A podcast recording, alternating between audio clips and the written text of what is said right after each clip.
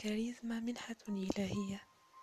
هي هبة من الله يمكنك تفعيلها وتطويرها بقواعد عشر.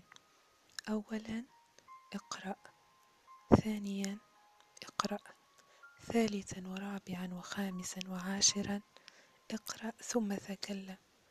ثم تعلم فن الصمت. كي يصغى إليك. بصمة صوتك تحدد فرادتك. وعيناك تعكس فكرك. إن غذيتها عكستا ذكاء ونباهة وإن حرمتها الكتاب عكستا مهرجان غباء.